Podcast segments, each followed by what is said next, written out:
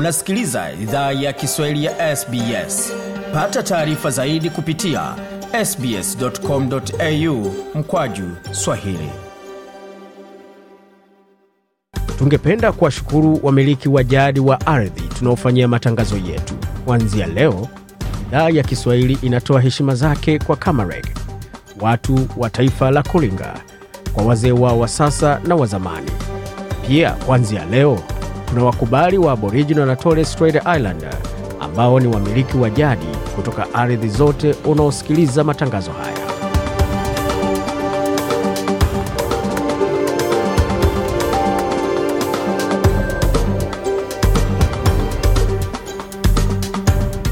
jambo pote ulipo na karibu katika makala ya idhaa ya kiswahili ya sbs huko na migode migerano tukuletea makala kutoka studio zetu za sbs na mtandaoni. Anwani ambao ni sbs.com.au mkwa juu swahili. Hapo mengi ambayo tumeandalia kutoka studio zetu lakini tuanze kwa kionjo cha makala ambayo anakujia hapo baadaye tukianzia kwa swala zima la sababu sababu za migogoro kuhusu amani kule ama mwanzo wa amani kule ethiopia. Nini ambacho kimechangia pakubwa kwa amani kule Ethiopia. Tangu wakati serikali kule Addis Ababa na chama cha zamani ambacho kilikuwa kinatawala Tigre na pia kwa upande mkubwa wa Ethiopia, Tigray People's Liberation Front, kwa sasa mizinga ya vita imenyamaza. Kwa sasa wamepata amani. Tumepata kuwa pande zote mbili zimeheshimu huu mkataba. Huyo ni Bwana Mureithi Mutiga ambaye ni mchambuzi wa masuala ya ya amani pamoja na mmoja wa kusaidia kuta, kutatua migogoro katika kanda la Afrika na katika iba, siku ambapo ibada mbalimbali zimehudhuriwa kote nchini. Je, umuhimu wa Pasaka, umuhimu wa Pasaka na ibada zake ni nini? Umuhimu wa Pasaka kama ile tutafanya April tarehe kumi mwezi huu on Monday ni shamla shamla za kukumbuka wakati ule Yesu Kristo alisulubiwa akafa, na siku ya tatu akafufuka, na sasa ako mbinguni. Kumbuka hayo ni kusema Yesu alikufa juu ya dhambi zetu, alikufa juu tupate kuishi milele na milele, ndio tusamehewe dhambi na ndio tujue umuhimu wa Mungu kutupenda. Mchungaji Ngugi hapo akizungumza nasi siku chache zilizopita kuhusu matukio ya Pasaka pamoja na umuhimu wa ibada za Pasaka, na baadaye tutaweza kuzungumzia swala zima la michezo pamoja na mengine mengi, lakini kwa sasa tuingie moja kwa moja katika muktasari wa habari.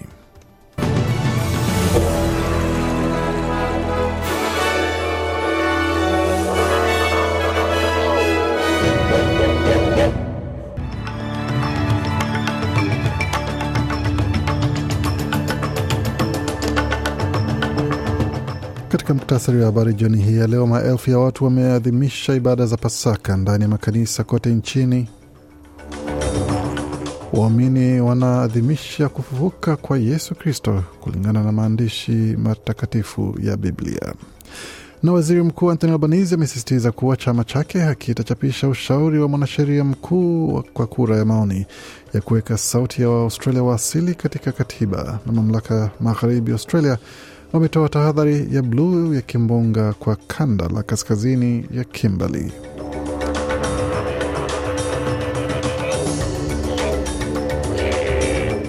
Na kwa barani Afrika, tukielekea moja kwa moja katika bara la Afrika ambapo Marekani inatayarisha inatayarisha msaada wa muda mrefu kwa Cote d'Ivoire, Benin na Togo, huku ni katika juhudi za kukabiliana na ugaidi, na vilevile vile meli ilikuwa inasafirisha watu kuelekea barani Ulaya kwa bahati mbaya imezama na watu 27 kufariki, wakati wengine 53 waliokolewa kadhaa katika eneo hilo.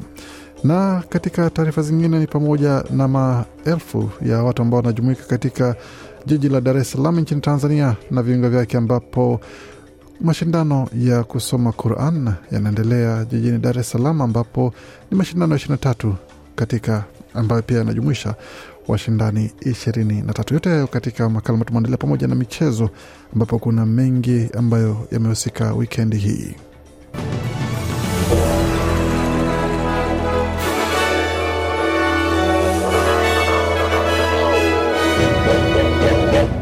Wasikiza idhaa Kiswahili ya SBS na hii hapa ni taarifa kamili ya habari kutoka studio zetu za SBS, tukianzia moja kwa moja katika suala zima la ibada za Pasaka, ambapo maelfu ya watu wameadhimisha ibada ya Pasaka ndani ya makanisa kote nchini. Waumini wanaadhimisha kufuka kwa Yesu Kristo. Hiyo ni kwa mujibu wa maandishi matakatifu ya Biblia. Mjini Melbourne, waumini waliojumuika ndani ya kanisa la Mtakatifu Patrick walikabiliana na majira ya baridi zaidi wakati wa Pasaka katika muda wa miaka themanini wakati askofu mkuu wa Melbourne Peter Comensoli akiongoza ibada hiyo. Huyu hapa akisimama. Jesus walks along the road of our lives. Yesu anatembea katika barabara ya maisha yetu akitusindikiza na kutuhakikishia uwepo wake katika ufufuko wake, ufufuko wa mwili wake. Yesu anatoa moyo, uponaji na anatuonyesha njia ya kutumia. Jesus gives encouragement, offers healing, shows us the way to go. Huyu hapo ni sehemu ya ibada ya askofu mkuu Bwana Comensoli. Ni wakati wa kutafakari pia kwa wale ambao wanaadhimisha Pasaka na Ramadan. Matukio hayo ya kidini yametokea pamoja katika tukio ambalo hutokea mara tatu katika karne. Katika masuala ya kisiasa sasa, waziri mkuu Anthony Albanese amesema kwamba mwanasheria mkuu anaweza weka wazi msimamo wake kwa sauti ya Australia wa asili kwa bunge wakati wa kampeni ya kura ya maoni, ila amesisitiza kuwa chama chake hakitachapisha ushauri wake. Wapinzani wa The Voice wamesema kwamba ushauri kutoka Stephen Donahue KC kuhusu maneno ya pendekezo ya, ba ya badiliko la katiba yanastahili wekwa wazi kuhakikisha uwazi. Chama cha Liberals kimedai kwamba serikali imepuuza ushauri, wakati wasiwasi wao ukiwa kuhusu mamlaka ya The Voice kushauri serikali na uwezekano wa changamoto za kisheria. Hata hivyo, bwana Banizi hajabadili msimamo wake na alieleza shirika la habari la Sky kuwa mwanasheria mkuu anaunga mkono hoja hiyo na The Solicitor General's views are very clear of support. Anasema maoni ya mwanasheria mkuu yako wazi kuhusu badiliko hilo kuwa ni sahihi kisheria, na kupitia mchakato huo nina uhakika atachukua fursa kupitia mwanasheria mkuu kuweka msimamo huo wazi. The opportunity through the Attorney General uh, to make that position clear. Tukitoka katika suala zima la serikali, tulikia moja kwa moja katika upinzani, ambapo kiongozi wa chama cha Nationals David Littleproud amesema hana wasiwasi kuhusu chama chake kuwa katika upande mbaya wa kihistoria kuelekea kuwa kwa kura ya maoni ya sauti ya Waaustralia wa asili kwa bunge. Chama cha Nationals kiliweka rasmi upinzani wao kwa pendekezo la chama cha Leba kwa sauti ya Waaustralia wa asili ndani ya bunge mwaka jana. Bwana Littleproud amesema wakati anamunga mkono kutambuliwa kikatiba, anapinga pendekezo hili kuwekwa kwa umma. Ameeleza runinga ya Nine Network kwamba ana mashaka mfumo huo utafanya lolote kuwasaidia Waaustralia wa asili katika jamii za kikanda. Huyu hapa na maelezo zaidi. Our heart is in constitutional recognition fully. It's just the mechanisms we put up is another layer. Anasema moyo wetu uko katika kutambuliwa katika katiba kwa ukamilifu. Ni taratibu tu walizoweka na ni safu nyingine ya urasimu. Tunahitaji urasimu bora, si mkubwa zaidi. Tuna zaidi ya vikundi elfu moja vya wakilishi wa Australia wa asili. Kutakuwa tu kundi lingine, alisema Bwana Littleproud. Tukielekea moja kwa moja hadi katika ukanda wa magharibi Australia, ambapo mamlaka magharibi Australia wametoa onyo la bluu la kimbunga kwa eneo la kaskazini Kimberley ambako kunaenda pakawa na maeneo ya kitropiki ama pepo la kitropiki kuelekea maeneo ya pwani. Wakazi wameonya kwamba wajiandae kwa hali tata ya hewa pamoja na uwepo wa upepo mkali pamoja na mvua nyingi zitakazonyesha katika pwani ya Kimberley hapo kesho. Ofisi ya utabiri wa hali ya hewa inatarajia kwamba mfumo huo utaendelea kutengeza kimbunga cha kitropiki baadaye hii leo, wakati wanaendelea kukifuatilia katika maeneo ya magharibi, kusini magharibi. Kuna kuwaonya pia katika maeneo ya Kalamburu pamoja na maeneo ya Micha Plateau ikiwemo pia na Kalamburu. Maeneo ya kutazama pia yamewekewa maeneo ya Micha Plateau pamoja na Cape Levick.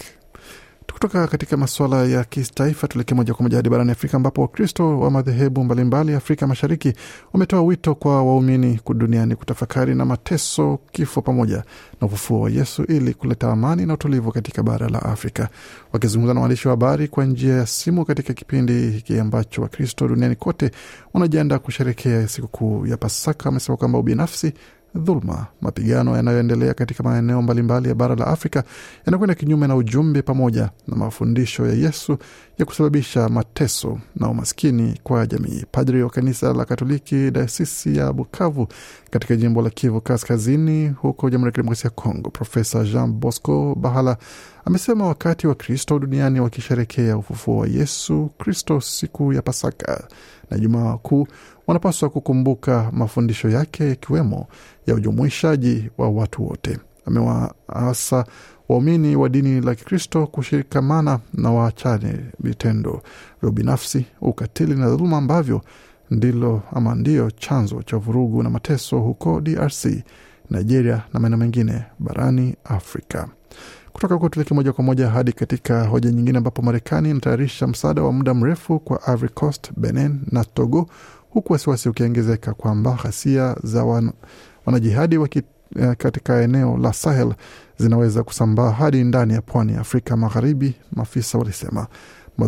Wakizungumza na shirika la habari la AFP, maafisa hao walisema uungwaji mkono wa nchi za magharibi pia ni muhimu katika kukomesha kundi la mamluki la Wagner la Urusi ambalo limefanya mashambulizi makubwa katika nchi zinazokumbwa na ghasia za Sahel, ikiwa ni pamoja na kushirikiana na serikali ya kijeshi ya Mali.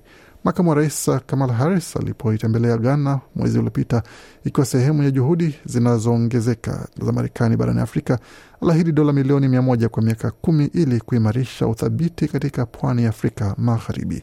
Maafisa wa wizara ya mambo ya nje ya Marekani pia wanaangalia ufadhili wa ziada, ikiwa ni pamoja na kutoka kwa bajeti ya kukabiliana na ugaidi. Katika taarifa zingine, watu 27 wamekufa baada ya mashua mbili kuzama katika pwani ya Tunisia. Watu wengine 53 waliokolewa katika kadhia hiyo. Watu maafisa wa Tunisia wamesema kwamba watu hao kutoka katika nchi za Afrika zilizo kusini mwa jangwa la Sahara walikuwa wanasafiri kwenda Ulaya. Matukio hayo ya hatari ni miongoni mwa mengine kadhaa katika wiki chache zilizopita, maafisa wa Tunisia wakiripoti ongezeko la mara tano katika shughuli za uokoaji ikilinganishwa na mwanzoni mwa mwaka jana. Pwani za Tunisia ipo umbali wa kilomita mia hamsini tu kutoka kisiwa cha Lampedusa nchini Italy na hutumiwa zaidi na raia kutoka nchi za Afrika Magharibi, Sudan na wengineo wanaofanya safari hizo hatarishi kujaribu kufika barani Ulaya kutafuta usalama na maisha bora. Na katika taarifa zingine, mamia ya wakazi wa jiji la Dar es Salaam na viunga vyake wamejitokeza katika uwanja wa Taifa kushuhudia mashindano makubwa ya usomaji wa Quran. Mashindano hayo ya 23 yanayojumuisha jumla ya washiriki 23 kutoka nchi 23 ndani na nje ya bara la Afrika. Miongoni mwa nchi hizo za Afrika Mashariki pamoja na za Afrika Magharibi kama vile Nigeria. Pia kwa mara ya kwanza katika historia ya mashindano hayo kuna washiriki kutoka bara la Asia kama Saudi Arabia, lakini vilevile Marekani na Uingereza zinawakilishi katika mashindano hayo pia. Atakayeibuka kidedea katika mashindano hayo atajizolea zawadi ya kitita cha fedha taslim milioni 23 za Kitanzania ambazo ni sawa na dola elfu kumi za Kimarekani. Mshindi wa pili hadi watano watapata kuanzia milioni 15 hadi milioni 4. Licha ya mvua kubwa inayoonyesha idadi kubwa wa wananchi walioonyesha utulivu mkubwa kufuatilia mashindano hayo huku wakinyeshewa. Rais wa zamani wa Zanzibar Hussein Mwinyi ndiye anayemwakilisha mgeni rasmi ambaye ni Rais Samia Suluhu Hassan.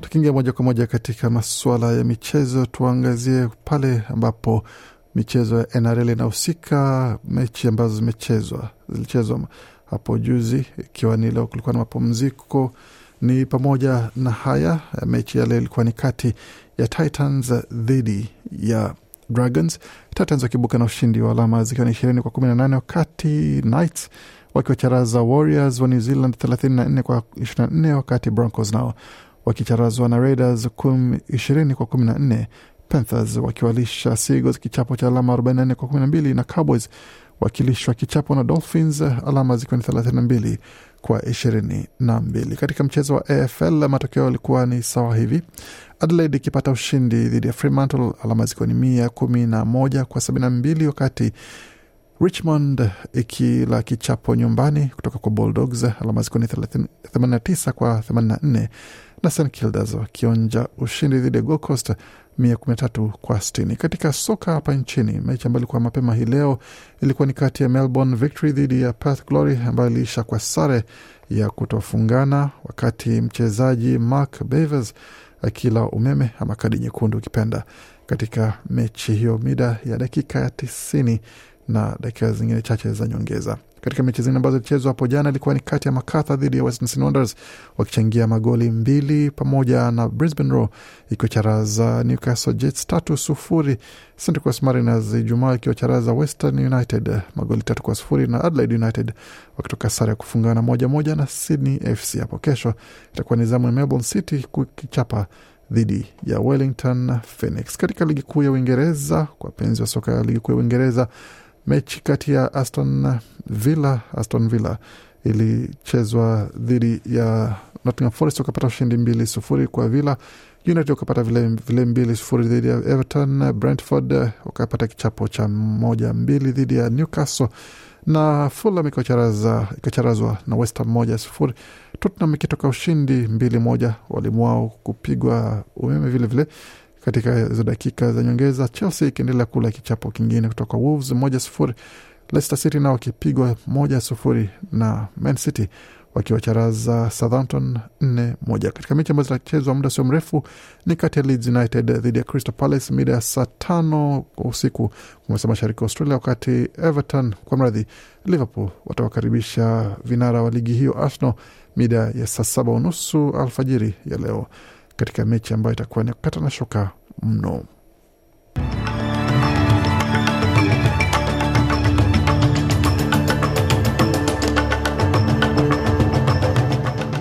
Tukitazama hali ilivyo katika utabiri wa hali ya hewa mjini Adelaide nyuzi joto pale ni 12.5, wakati mjini Brisbane 20.4.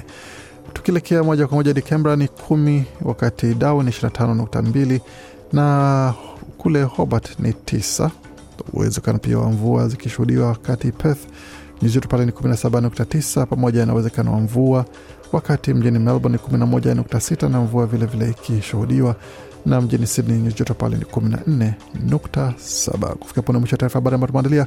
Bakia nasi kwa makala mengine yanakuja kutoka studio zetu za SBS Radio.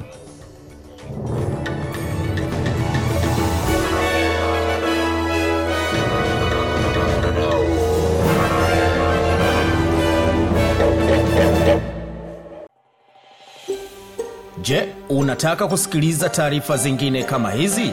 Sikiliza zilizorekodiwa kwenye Apple, Google, Spotify au popote pale unapozipata.